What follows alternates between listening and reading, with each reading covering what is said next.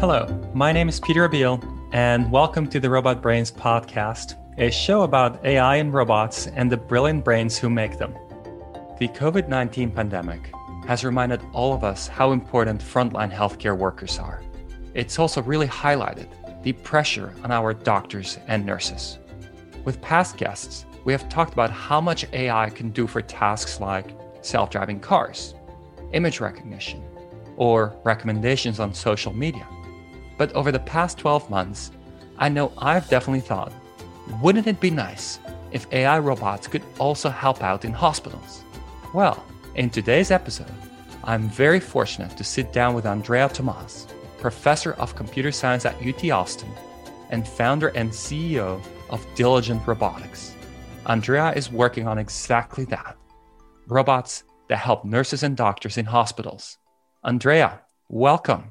Thanks, Pieter. It's great to be here. As I think back of the times we've met in the past, the thing that really stands out to me is I think it's maybe five, six years ago, visiting Georgia Tech. And I remember I walk into your lab and there's this robot called Curi. I remember the amazing thing was that actually I got to interact with the robot. There was a demo with interaction and I got to teach the robot something. And that really stuck with me because, I mean, in reality, usually robots are quite isolated. They're set up in places where people don't go. And then, even if you get to go there, you don't actually interact with them. But that's actually a hallmark of your work. You're bringing robots into the world that we can interact with. That's right. I've been fascinated about this for years. It's it's really like a passion of mine you've pioneered the space. And what I'm really curious about as a first question here is Moxi. Moxi is a robot, as I understand it, that is in hospitals today. What is Moxi? What is it doing there? That's right. Yeah. So Moxi is a robot assistant that is working side by side with nurses and frontline staff to do fetching and delivering tasks, which is really general. But if you go to a hospital, you know, a lot of the nurses and clinicians and people that really should be focused on patients and patient care, they there's just a lot of tasks that kind of get you know fall on their plates. So whether it's running now there's a lot of grabbing the right ppe to go and enter a patient's room during the pandemic. And there's things that have to go from one side of the hospital to the other and you don't want to waste a nurse's time doing that. So moxi's in hospitals today doing a lot of those fetching and delivering tasks for frontline staff let's say we go to a hospital where Moxi is currently active. Would we run into the robot? Would we see it? Or is it working behind the scenes? Yeah, that, I mean, that's been a really interesting part of the journey at Diligent and bringing Moxi to life is, you know, as a roboticist, we're thinking about the utilitarian, like, you know, what's the robot doing and who's it doing it for? And so we're very focused on nurses. Like the robot is designed to be taking things from place to place so that nurses and clinicians don't have to. And so that's kind of the end users we were thinking about. And then we get out into market and we start having you know, robots in hospitals and we start having all of these patients and patient families interacting with the robot. Obviously, the robot's in the hallways going from place to place and you think, you know, when you're not somebody who works in a hospital every day, you think, oh, the patients are all in their rooms. Like the robot's not going to see patients, the patients are in their rooms.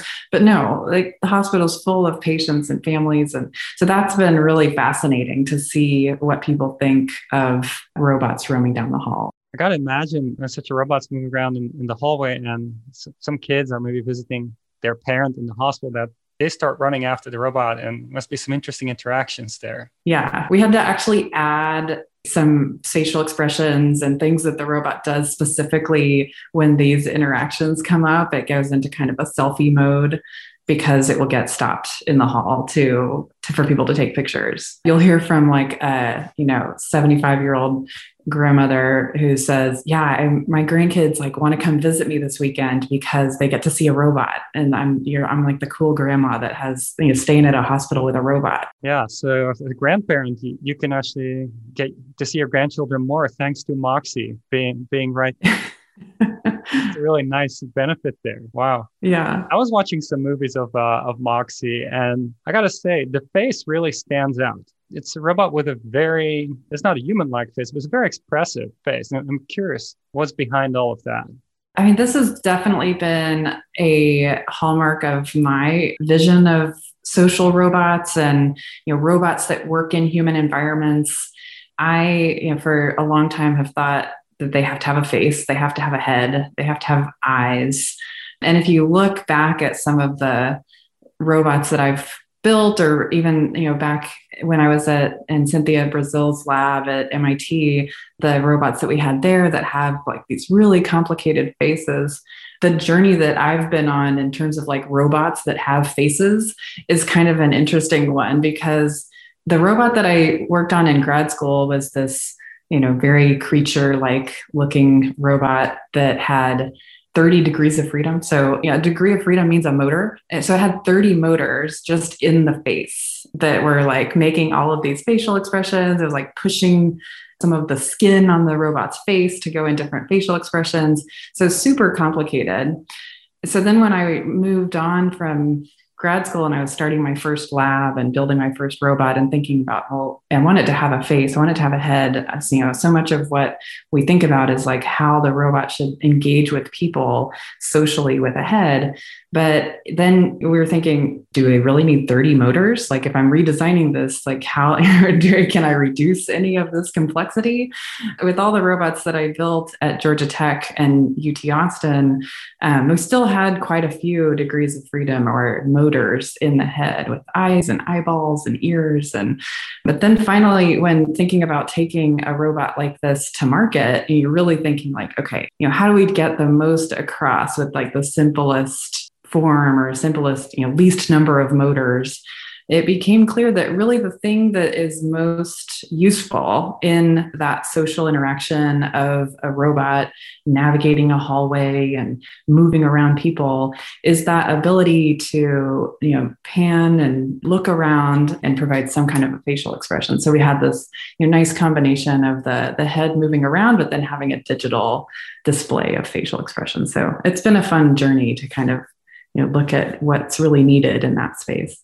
So this robot since it interacts with people i'm kind of curious what are some of the most maybe surprising interactions you've you've observed with humans running into the robot and what they do? That's a great question so, you know, there's a lot of jumping in front of the robot. Is it going to run into me? And it never does. We have not have we have not had any robot run into a person. But there's lots of like fun testing behaviors. Like, you know, it's new for people. They've never seen you don't see robots out in your daily life usually. And so that's really fun for people to kind of have a chance to interact.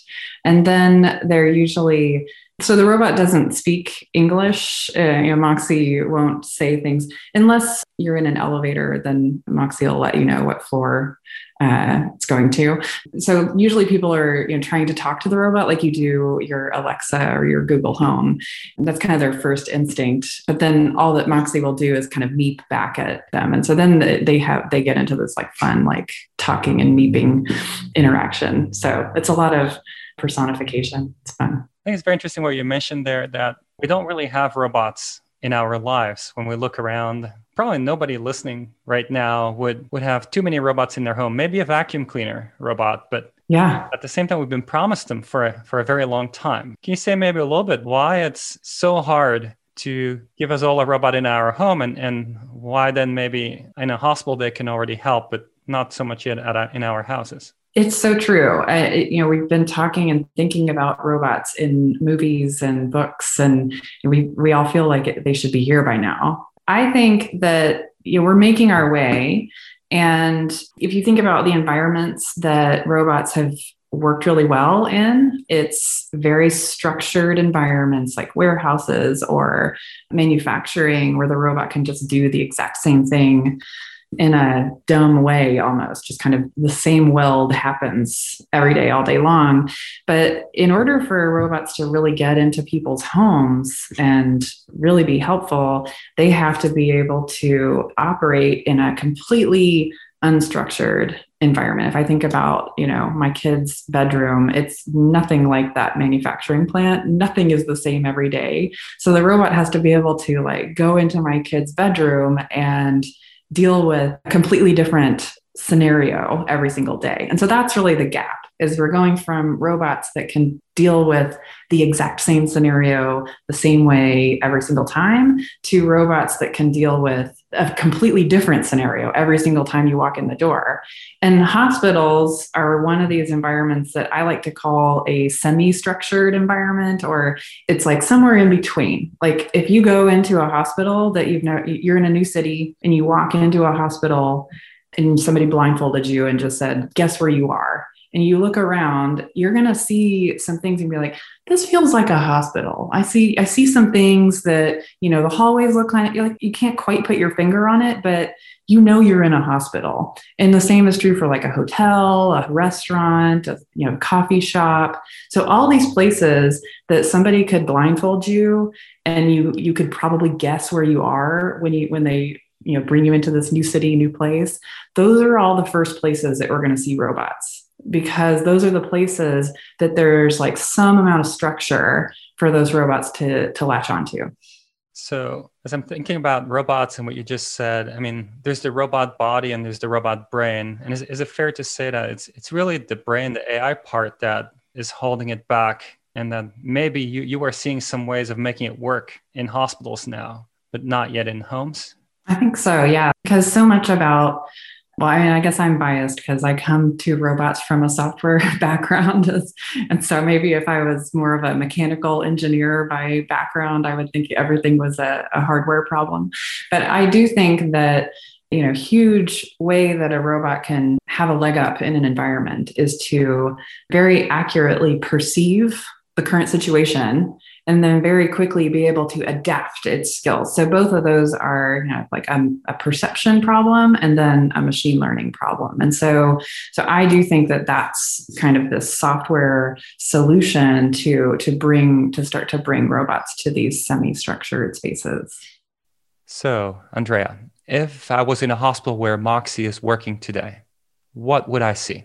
What you see is you know, the frontline staff member who can call the robot over and then robot autonomously goes from one point to another. Autonomously comes to where that person is.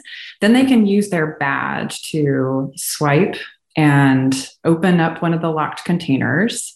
Um, and that we learned is really important because a lot of what people need to send from place to place they're really wanting to make sure that they know that it got to the right person. And so the fact that you have to kind of swipe your badge and really kind of log in to the robot was an important thing that we learned. So then you send it off. And one of the hallmark things that, that Moxi does is really make use of an arm to increase autonomy. So you see the robot, you know, pushing buttons to open doors or swiping a badge to open a door under the hood, you see the robots using the laser and camera at the base to build a map of the environment. And that's how the robot knows where it is. And that's how it can plan where to go. It builds up a kind of semantic understanding of what all of the different locations are and what are some of the kind of manipulations and perceptions that it can expect in different places and then you know gets to its location and, and drops off drops off its delivery. So, yeah, that's really what people are using Moxi for every single day. Um, it works uh, 22 hours a day. So we like to say that Moxi works 22 7. so what does that mean? That, that's a funny number, 22. Say more. Uh, so the we, Moxi has to take a deep charge on, uh, on the, the battery has to do a deep charge for two hours a day. So we let the staff in the hospital decide like whether that's going to be from like one to three in the morning and then it's working the rest of the time. But it finds its charger like a Roomba and, and charges for two hours a day.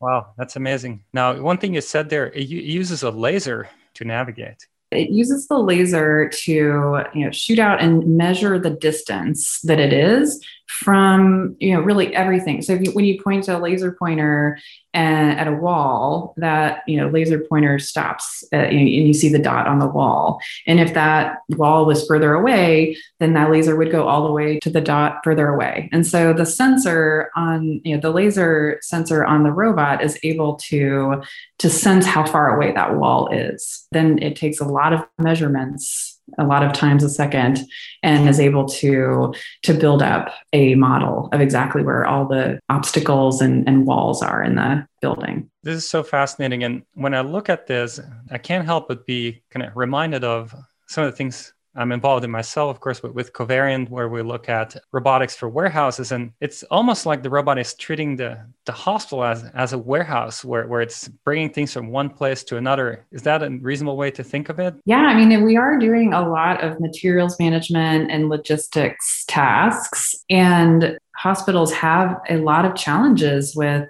there's just a lot of things that have to go from place to place because as a patient in a hospital, you need to have lab work done. You need to get things from pharmacy. You need a you know, new bandage every day. And all of those things that you need as a patient are coming from different places in the hospital and they're usually pretty far away. And they have processes in place to get things to the nursing unit, like a once a day delivery from pharmacy or a once a day delivery from supply chain. Um, but in the course of a day, there's just a lot of things that aren't normally stocked on a nursing unit that somebody has to go run and get. And then, of course, it has the additional challenge that, it, unlike a typical warehouse, there's a lot of people to interact with. Yeah. Because I don't think any warehouse robots that I've seen have such a cute face. Moxi looks at you. It's it's totally different it's amazing. Yeah, we definitely wanted to. I mean, that's I think one of the things we liked about the the challenge of putting a robot in a hospital environment as opposed to a more industrial setting is you have to solve that that problem of being around people and and you have to get that right or the robot's just going to be in the way and it's it's not going to be helpful. Like the only way the robot can be helpful is to kind of seamlessly fit into the flow of of what's going on. Right and so in a lot of your work and i don't know if that's the case for moxi i'm curious the your robots learn.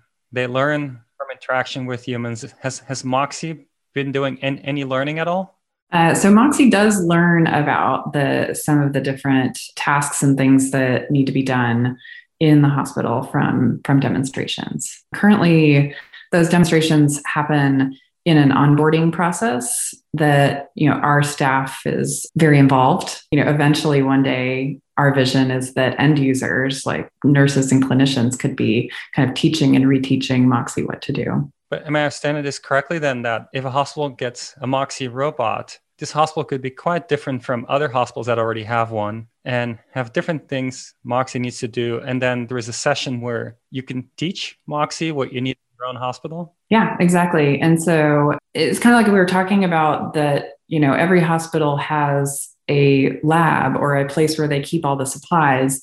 But just because you know how to navigate one lo- hospital location, you don't know how to do that task in another place. Um, and so we do have a, an onboarding session where you take Moxi on a tour of here's all the work you're going to do. Is Moxi truly autonomous, or is there somebody behind the scenes who, who is actually steering it at times? It's an autonomous robot, but we do have the ability to remotely supervise and if needed, yeah, most of the time it's autonomous, but then you have the ability to, you can remotely supervise and decide to, you know, pause the robot for any reason or, you know, intervene. One thing I'm curious about is what if there's multiple robots in the same place? Do they interact at all? How does that work?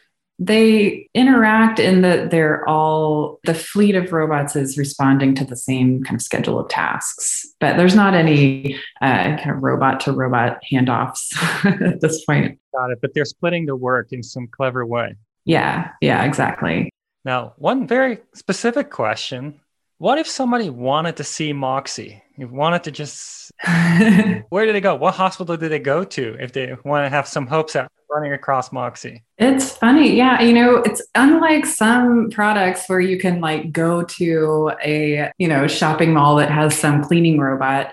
Like, you know, especially today, hospitals are really hard to get into. You know, so even you know you have to get a, a, special visitor badge and get back into the the places. But our deployments are all in texas right now but this year we're going to be expanding outside of texas. But yeah so you could you know see go to some hospitals in dallas and austin and work your way in and, and see a moxi how, how many moxis are there right now?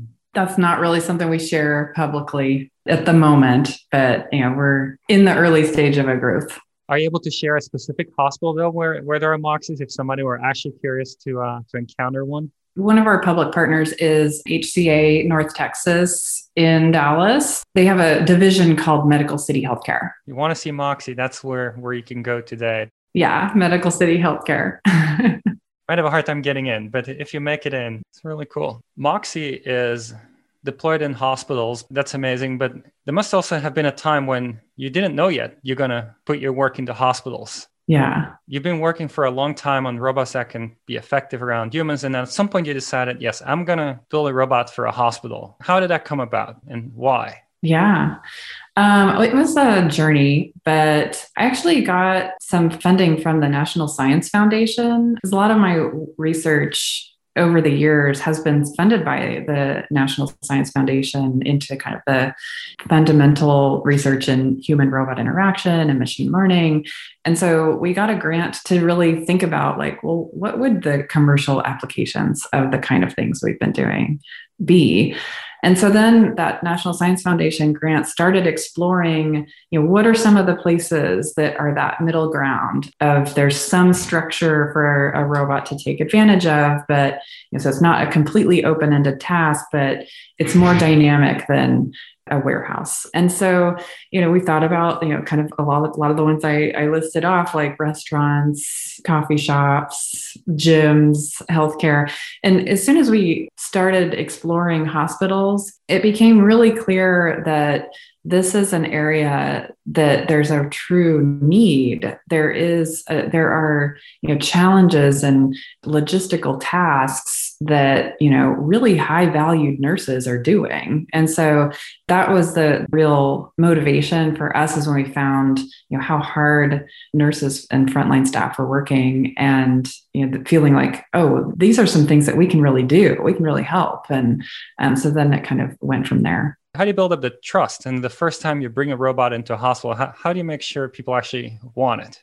We let that be really organic. You know, eh, we kind of, we usually have a, a set of staff that are the champions that have really been involved with like thinking about like i said that tour that moxi's going on like this is the work you're going to do.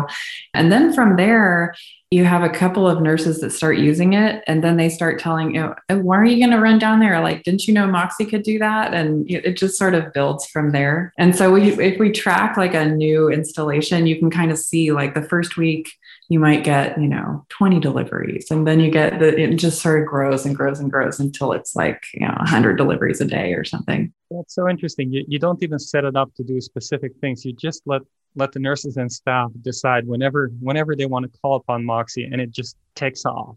Yeah, and so we usually come in with a good idea. Uh, often from a previous site, we can say like, well, usually people like to send Moxi around to do these kinds of delivery tasks, and so that kind of gets them started. But but then you know, invariably, like every site, there'll be new ideas. Like, well, could we send not Moxi to get that contrast liquid from radiology? And it's like, yeah. Now, you have Moxi doing a lot of helpful chores right now, but I gotta imagine that even though Moxi is already super helpful now, that you have a bigger vision for many more things you you could see it do in the future. Can you share a little bit about that? And we don't share a whole lot about the roadmap uh, precisely, but I think I, you know, what I can say is that we're really excited about being, you know, one of the first companies that really putting manipulation on a robot that's so close to people. And so I think we are kind of rolling out that roadmap of manipulation very slowly because it's so new to be doing it so close to people but that's really where we want to, we want to be peeling more and more complexity and putting more and more autonomy into the tasks that the manipulation tasks that moxi's doing as you think even broader maybe beyond what you plan to do yourself what do you see as some of the high impact things of, of robotics in healthcare that we could expect maybe in the next five years or 10 years? I mean, I think the pandemic right now is really getting everyone to ask this exact question. Like, what, you know, what are the ways that we could be delivering better healthcare as a society? And, you know, what are the ways that technology can really play a part in that? So I think you know, some of the things that we're seeing were kind of just taking off and now they're really being put into use is you know, things like telemedicine. And so i think that is a place where today that's a very manual process where you know uh, somebody wheels in an ipad for somebody to interact with. But you know those telemedicine robot remote telepresence robots i think are going to really take off in healthcare they were kind of held back because of like information security and privacy. And i think that's always kind of you know made it hard for telepresence robots to not just be like thrown around everywhere in in healthcare. But i think what people have realized is that you know those are just software problems. Like we can solve all those security and software problems and then you can deliver a lot of care to everybody. So that's a space that i'm not in but i see taking off. It's really really interesting. Another is I think, in the same way that we're starting to see lots of voice interfaces and devices in our homes, and everybody's getting used to that, I think I think we're going to start to see more of that entering healthcare. You know, you go to your doctor's office, and a lot of times they're spending so much time just like typing with you sitting there. And so it drives me crazy. I'm, I'm like, so, and I know that like doctors and nurses, like everybody that has to do all of that documentation hates it too. So that's a big thing that I think AI and you know, not necessarily robotics, but um, but AI and voice recognition and all of that technology is really going to play a huge part. Yeah, I like those. And for the first one, telerobotics, if you, if, if you think about it, telemedicine, I mean, it's kind of crazy to think that if you're sick, you go to a place where a lot of other people are sick. you hang out near them to then finally yeah. a doctor as very often a call, maybe a, a, local robot that could help a little bit with some basic, you know, physical aspects could take care of it and be a lot safer not to mention how to even get to the doctor's office if, if you're sick and you don't have anybody who's right there get you there it seems a really good way to go absolutely and you know i think until the until the pandemic the biggest driver of telemedicine was like rural locations. So if you don't live very close to a big hospital, it's hard for you to get to an expert in some condition you have. So that was really the biggest driver of telemedicine. But now I think everybody's seeing that you know, really, I don't want to be going to the hospital if I don't have to. I don't want to go to the doctor's office if I don't have to. Let's let's put this virtual step as the first step. So Moxi is active in, in hospitals. And of course, now the past year has been very, very different. COVID 19 is changing everybody's lives, but I would imagine even more changing lives in hospitals. curious, what have you seen and how has it affected the role of Moxi? It's changed everything. And it's been incredible that we have been really had this front row seat to watch how amazing healthcare workers and hospitals and you know especially the frontline nurses have been the real you know heroes of this of this pandemic and you know what we've seen is that you know just logistically from what Moxi is doing, we had a moment like right when the the pandemic hit that you know we're a startup. We can we can pivot on a dime if if there's something else that they needed. So we were reaching out to all of our customers and saying like do you need something else? Like do you want us to put a uv light on the robot? You, you want us to you, want us to do something else? Is there something better that moxi could be doing to help you and what we kept hearing time and again was no, actually, you know, we just need to deliver three times as much PPE around the hospital. That's exactly what we need Moxi to be doing. And the other thing that we learned was a lot of hospitals and you know over this past year and still are completely changing the layout and and where patients are you know because of isolation so you want to take and put you were going to change this whole wing to be a COVID wing. And then you're going to take that wing, and now this wing can be used again for non COVID patients. So a lot of that like change has been happening. And so that's been really interesting to see just from a robotics and deployment perspective like you know having a robot that is adaptable and able to kind of change its its uh, exactly how it's working has been really really important to be able to help these hospitals kind of adapt and be resilient to all of the different changes. The bigger thing is we've just been humbled to be able to to be part of the you know small part of of the help that we can provide to to nurses. It's been it's been incredible to see. Really nice that you're able to help that way. And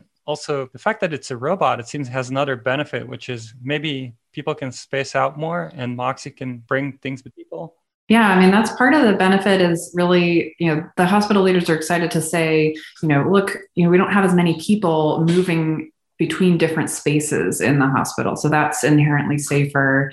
Another example is just COVID test samples. So like if you go into the ER of a hospital, you know, one of the very first things they do is give you a COVID test.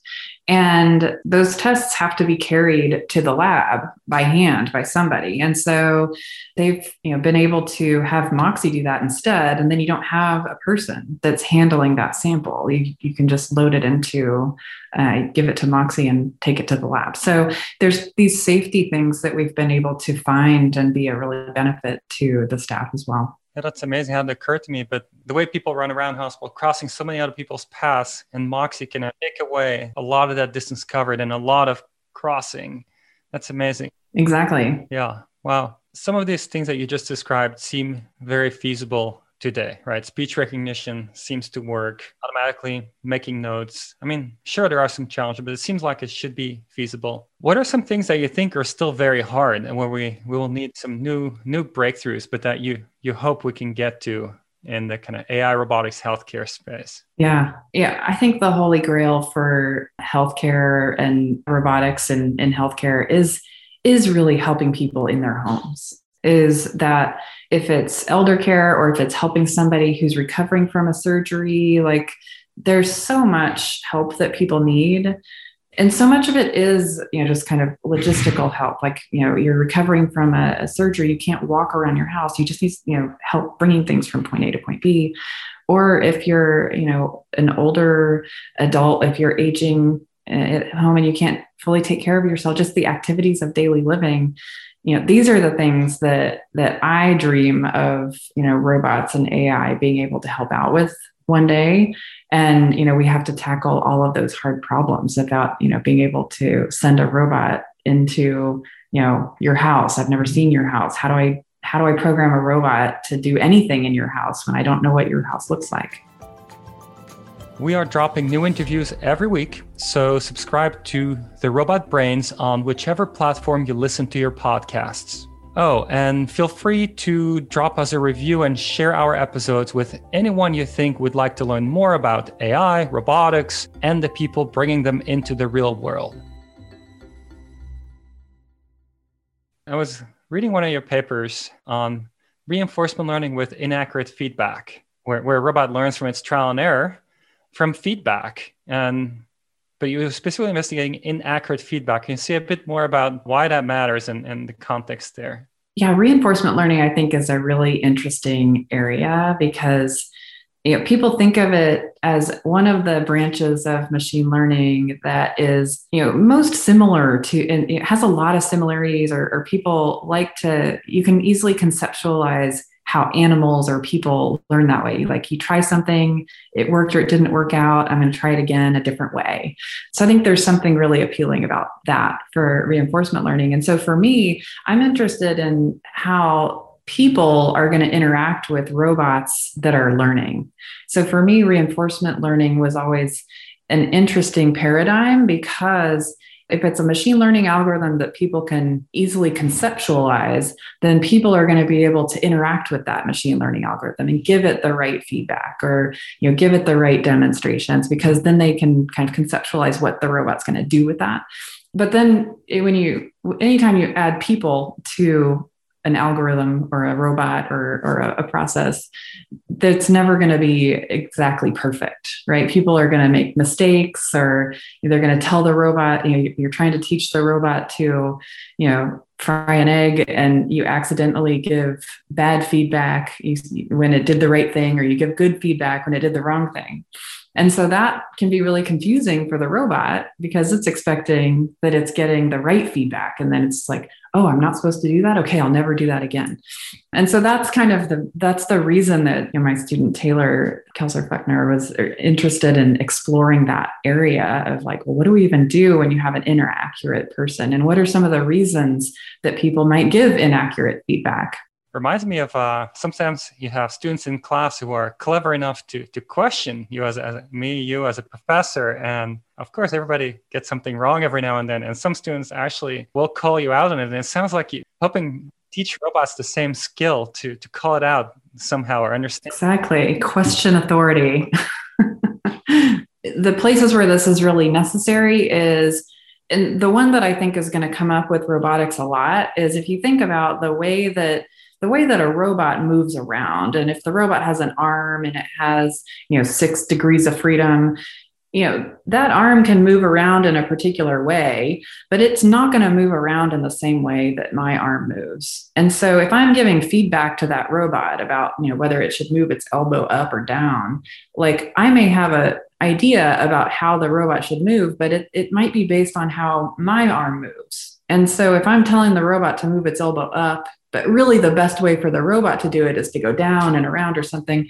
Those are the kind of inaccuracies that the person might have about the robot that would cause them to give bad feedback and once you know that and that was kind of the the crux of taylor's work is like once you figure out the the kind of parts of the state space or the parts of the robot's motion space that the person gives inaccurate feedback then you can kind of say like oh the person always tells me to go you know, that it's bad to put my elbow up.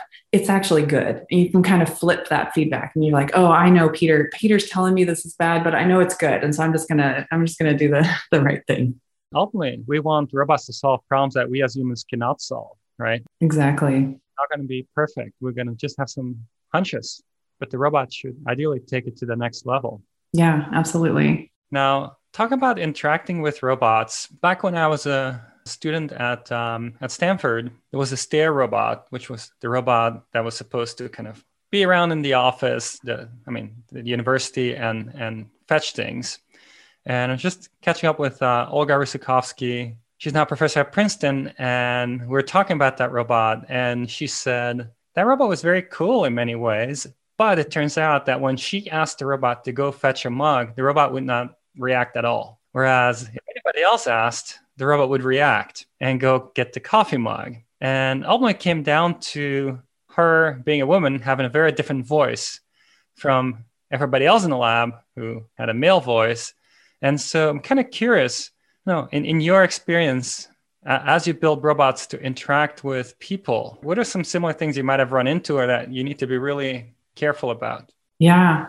Let's see. I mean, voice is a really good one. You know, I had the same exact experience as a grad student. You know, I had to train my own voice models for for all of the the robots that I interacted with in the lab. We used you know, back in the day the the Nuance platform for speech recognition, and it came with its like default model. But if you wanted it to be better, you could train your own voice model. And so I remember I always had to do that. So voice and expecting there to be a broader range of pitch and but also, you know, one of the things we've thought about uh, even with Moxi is height like the average height of women and, and men and you know, wh- you know what height should moxi be at in order to not be too tall and uh, assuming? Um, especially since you know a large you know part of the population that we're you know, our end users are uh, you know, predominantly women in nursing. So that was an interesting one that i hadn't ever thought about in uh, the academic and research setting. And sometimes i think we always look at whether there are gender differences in like the ways that people are providing feedback to a robot learner some of this you know reinforcement learning feedback. In my work we've never found like strong gender differences but it hasn't been something that we've you know really deeply explored. You know just the way that people teach and the kind of way that people give feedback is likely to have some gender differences as well Another thing I'm wondering about, which must come up in, in hospitals in interactions, is I imagine the robot is sometimes, the robot might not be the one delivering bad news or, or good news, but there's a lot of bad and good news going around in hospitals, and the robot is around all those emotions. Do you see the robot playing any role in that in the future? Yeah, so it is an, a real opportunity, I think, to be an empathetic partner in this uh, in this environment. What we've seen right now is that right now this is it's a very novel and new thing that people see in the hospital kind of for the first time, and so it does bring this moment of levity and you might be dealing with a really hard situation but then you get like this little a little distraction and little thought about the future and a little bit of excitement. And so that I think has been one piece that we've seen that's been really nice. Even for the nursing staff that interact with Moxi every day, yeah, we'll get comments sometimes around had a really hard day. It's great that that Moxi's always smiling. it's like that kind of, you know, it's it's good that that's good. It's good to have Moxi's like hard eyes around on such a hard day. So I think there is this opportunity that you know, even though it's a really stressful and sometimes difficult environment, that you know we're all still humans and we do want to kind of disconnect and and have some levity. Going back to, to the company as a whole, Diligent Robotics, which is a company behind Moxi, and you're the co founder CEO of Diligent Robotics. Kind of curious from an entrepreneur's point of view. You've always been working on making robots towards robots that can help out and help humans. But when, when did you just say, hey, it's, it's time to build a company? How did that go? How did that go? uh, it's great question. Honestly, it felt like there was a distinct change in so robotics in general is it's a lot of different things coming together. It's a big system. You have to have the right kinds of cameras, and you have to have the right kinds of motors, and you have to have the right kinds of software that lets the robot map with a laser, and you have to have the right kind of software that lets the arm move. And and a lot of these pieces have been making advances over the last 10 years or so, such that you know so much of so many of the pieces are becoming so much more reliable to be used every day and and not break and not have to be you know restarted. And you know, so that's i think what we started noticing is that there are there is an opportunity to really you know do the engineering work to to take things that that work pretty well in the in the research lab and and get it to be this robust and reliable product. And so i think it was you know, the advances that that i kind of saw over you know, in both perception and you know actuator you know, motors getting much more much cheaper and perception getting you know, cameras getting much cheaper and better that you know at least got the wheels turning and then the rest is history. We could just kind of it was a slow uh, kind of probably two year process of thinking about starting a company and then finally doing it. What, what do you think was the trigger? Was it was it talking with your ultimate co-founders? What, what made it actually happen you think so we just kept taking the next step. We just kept saying, well, this still feels like a good idea. Let's what's the next thing we would do? And so so it went from like a brainstorm session to, well, this still feels like a good idea. What's the next thing we do? Well, let's get some like tiny bit of money from the National Science Foundation. This feels like a good idea. What's the next thing? Let's get a bigger amount of money from the National Science Foundation. And that ended up being like this um, SBIR grant that let us, which is you know the way the National Science Foundation funds like early, early, early stage companies. So we we actually formed the company and got this research grant. And that one, we actually put robots into hospitals for the first time and we it was you know great collaboration with UT Austin as well because they let us um, rent essentially the equipment in my lab and borrow it for a day or a week at a time. And so we would take these robots from my lab at UT Austin and we would put them in a hospital here in Austin um, with some really innovative um, nurse leaders who somehow convinced their CEOs that it was fine to let these these women these women with this robot come and you know see what nurses think. But from that we had all this great information from nurses about like what do they what do they spend their time doing? What what do they think that robots would do? And we also had feasibility demonstrations. At the like the end of that day or week that we were there we'd take some video of the robot going into a supply closet and doing something and you know coming out and dropping something off. And and that was what really that feasibility and what like when we saw the robots like actually like we're here in a hospital the robot is doing things that we've only ever done in the lab and it's working here we can do this. And so that's when we really kind of got the conviction to go out and raise capital. We found some amazing partners in True Ventures who believed in us. And from that, like, I had this camera uh, from my phone in the hospital, like the best demonstration that we ever had in the hospital. Like I just whipped out my phone really quick. I'm like, oh my gosh, that's happening. And it was this terrible video because I'm like shaking because I'm so excited. I'm not really looking and so I had this like terrible shaky webcam video that that we went around and talked to investors and they believed in our vision. I think it makes sense because I mean it's rare to see a robot do something in the real world and there you are and you you already you already had it working.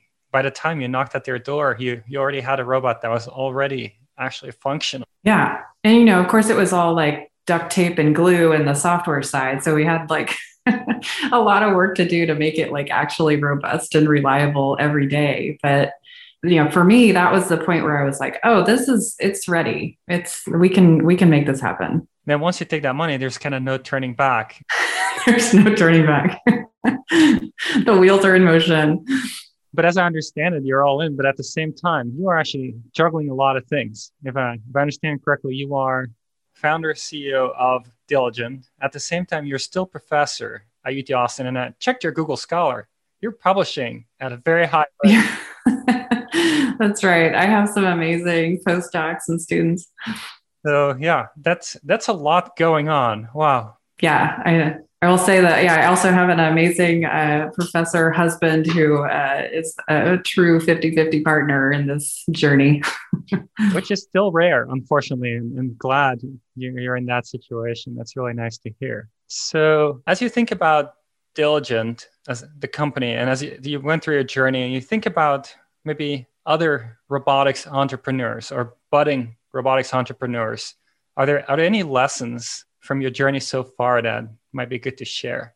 I think the, the, the story I just told about like really proving out the hardware, doing as much as you can to prove out the direction that you want to go before you start that you know funded journey that then has a very specific timeline like i think the fact that we took we took a while like we took like two and a half years to really say okay now it's time to like take funding and and really go because after you after you start down a path it becomes harder to and especially with robotics every change that you want to make to the robot is you know, it takes a long time to order parts and pieces and change anything about what you're doing so everything you can do to get conviction and certainty around your idea. I think the other piece of advice is to focus on a whole solution, like a whole, you've got, you want to think about a, a customer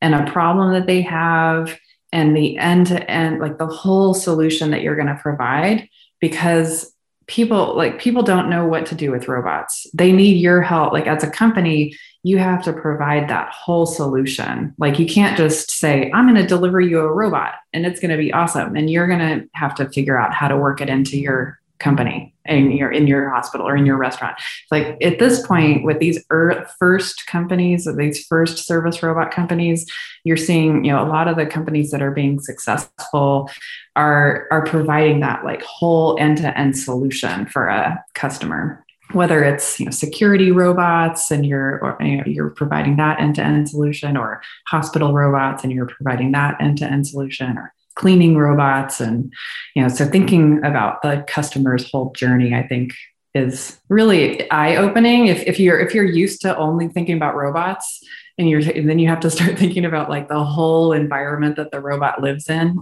it's interesting. Um, and it's it's but it's a big part of the problem. I will say it's my experience too is that customer doesn't really care whether it's a robot or not. They just want help yeah. And if it feels too hard, if it feels too hard to do it with a robot, they'll find another way to fix the problem, right? So yeah, it's uh, it's very interesting. And as you think about kind of growing the team, and any thoughts on that as you've been growing the team at Diligent? Any advice? I mean, it's super important. Like I, we spend so much time on hiring, and every hire we I meet everybody. You know, for every engineering hire, we would have we would have people come to Austin, go out to dinner, make sure that it's going to be you know somebody that's it's really going to be a good fit for the team. And I think you know we've had a big focus on diversity of ideas and backgrounds and just every every dimension of diversity is is something that we really focus on and it's hard. It's you know it's funny because like vivian and i my co-founder is vivian chu.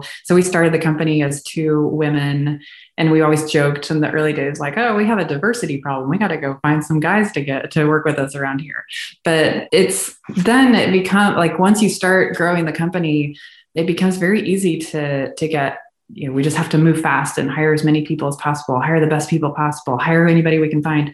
And it becomes if you don't if you don't make diversity something that you're thinking about and you really make sure you're like say oh let's make sure that we're actually interviewing a diverse set of candidates. We found that it's like even as two women it like we're not we have to make diversity an active part of our hiring process. So. Sounds like you're succeeding at it. And can you maybe describe some of the kind of positive consequences you're seeing in that? Oh, so one thing that I think is nice about having we have a very diverse team and the the mutual respect that you see and you know there's you know we have this uh yes and culture where it's like you know somebody you can disagree with people and there's not just one way to do things is what you get out of a diverse set of people is you get a diverse set of ideas and then you get the respect that comes from people hearing you know multiple perspectives. And so that just becomes kind of ingrained in the culture and it's really nice. And i think you know then you have the opportunity for more good ideas to come to the forefront. And it's fun because you know uh, one of the best examples that Vivian always points to is that we had somebody on the team that didn't have a robotics background, you know strong software background. And you know they came and you know one of the first things they did was like comment on like the structure of the robotics code base. And they're like well why would you do it that way? And then you know the robotics people are like well because you always do it that way. And you know it's it's nice to sit back and be like well why do we do it that way? That's a good idea. We should think about it. And so you know, that that idea that you know maybe maybe there's a better way is is it's just easier to come about if you have a really diverse group one thing I'm curious about, and I, I really don't know much about at all, even when, when I was trying to research things uh, for our conversation here, is, is, is your background. As I was researching, I could find PhD at MIT, but I couldn't find much before that. What led you to then be, you know, a robotics PhD student at MIT and, and then to where you are now? I grew up in a few different places. My dad is in the oil industry, so we kind of moved around a little bit. But then we ended up, once he landed a job in Houston, big oil city, we didn't have to move anymore. And so I grew up in Houston and I was, you know, pretty normal. I, I was always into math and science. And so I knew I wanted to go into engineering and that's about it. Like I didn't really know what I wanted to do. Definitely, I was not in any robotics clubs or coding clubs or any of that. So I always tell people that are asking me like, what should I have my elementary kids do to, to end up to, I'm like, they don't have to do anything. I didn't start doing any of that until grad school. it's like you can definitely, you know, come come at it from a lot of different ways. I mean, I was captain of my dance team in high school. Like that's like I was I was definitely, you know, I had a I had a very kind of diverse childhood background. Gotta imagine what we just described. Uh, in fact, that you get many of those questions. Like a lot of parents, I mean, you're a parent, so a lot of your friend parents probably ask you, how can my daughter? Yeah, like what robotics club should I? Yeah, my fourth grader had a flyer come home about like an AI class for fourth graders. Oh, wow. And I was like, I I'm looking at this, I'm like, we haven't done calculus yet. How are we going to do? I don't know. So, so yeah, I think people get it. They they really want to set their kids up for success, and I get that. And I, you know, obviously I want to also, but you know, my advice is always focus on the fundamentals. Let's you know, let's work on multiplication. Get really good at that. Yeah, I mean, the foundations keep coming back and back. If you look at most advanced things today in AI, actually, if anything, are relatively simple compared to some other research domains in terms of what you need to do. It's very foundational. It's not something that takes necessarily hundreds of years of expertise to build up, right? It's Absolutely. Yeah, probability. It takes people a really long time to get probability. Gotta imagine though that even though you might not have been in robotics clubs and so forth, maybe there was still something else going on. I don't know. Like it sounds like you're always very curious and looking to learn more. You think that's the secret? And how do you think people might instill that in their kids? I, I, think the other way that I, I see it is like if I look at if I have to draw a line uh, towards everything I've done in my career, it's like really opportunistic too. It's like you know seeing something, be like, oh, that could be interesting, and then like go for it. So like not feeling like, well, I decided I was going to be this. So like one example for me is like I went to like I knew I wanted to do engineering, but I didn't know what kind of engineering. And then you know, I started doing electrical and computer engineering at UT Austin, and I you know got a job during college, like in the summers and every every once in a while in the semester at, at IBM, a big company here in Austin, and I was part of the like chip design group at IBM, and we were writing software to like test that chips were being built the right way. And that was really fun because I got to learn how to program. Like that was really how I learned how to program. We did a ton of C code. And that was like, I like, that was really the first time I coded was like learning on the job at IBM. And so then here I was an electrical engineer. I was like, oh, but I actually really like coding. Like, I think that's what I'm going to do. And so, you know, not being, you know, stuck in what you what you said you were going to do but like open to like oh well i like this better. This is fun. This is good. But then i realized i didn't want to build chips anymore. I wanted to work on something a little higher up on the computer. There's a lot you can do there though and then you specifically chose to go after how robots interact with with humans. Where do you think that specific interest came from yeah. Well, so that one, that was interesting because I was there as a college student at IBM, you writing a ton of simulation software for chips and, you know, trying to the the best part about that job, just for a tiny tangent, is that you get to come in and be like this junior engineer and you're doing this like test code for the like senior engineers that are writing this like you know they've been writing this like it's called it was VLSI to program chips.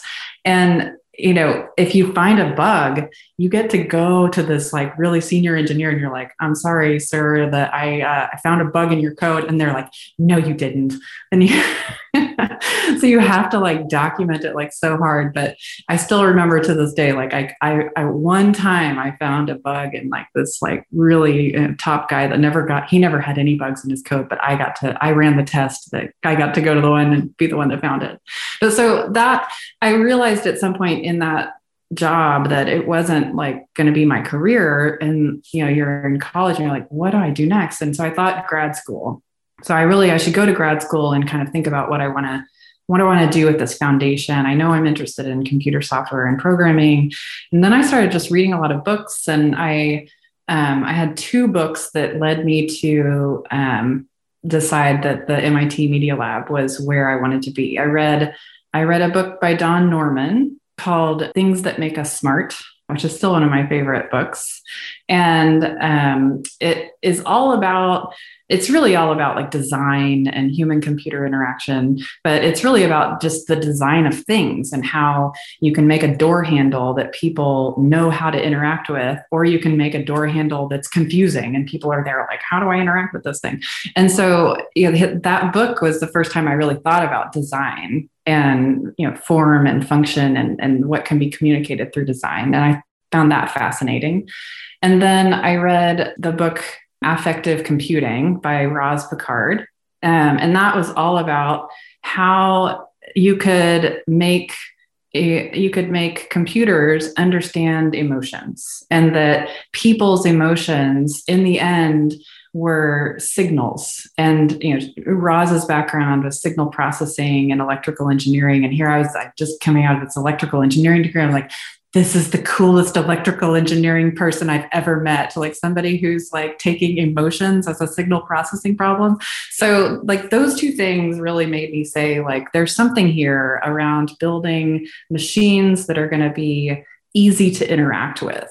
And, and I thought, you know, if I'm gonna, I want to build machines that are, have this like Don Norman like form versus function, and and so then that led me to the the media lab where it's like the mecca of building machines that are easy to interact with.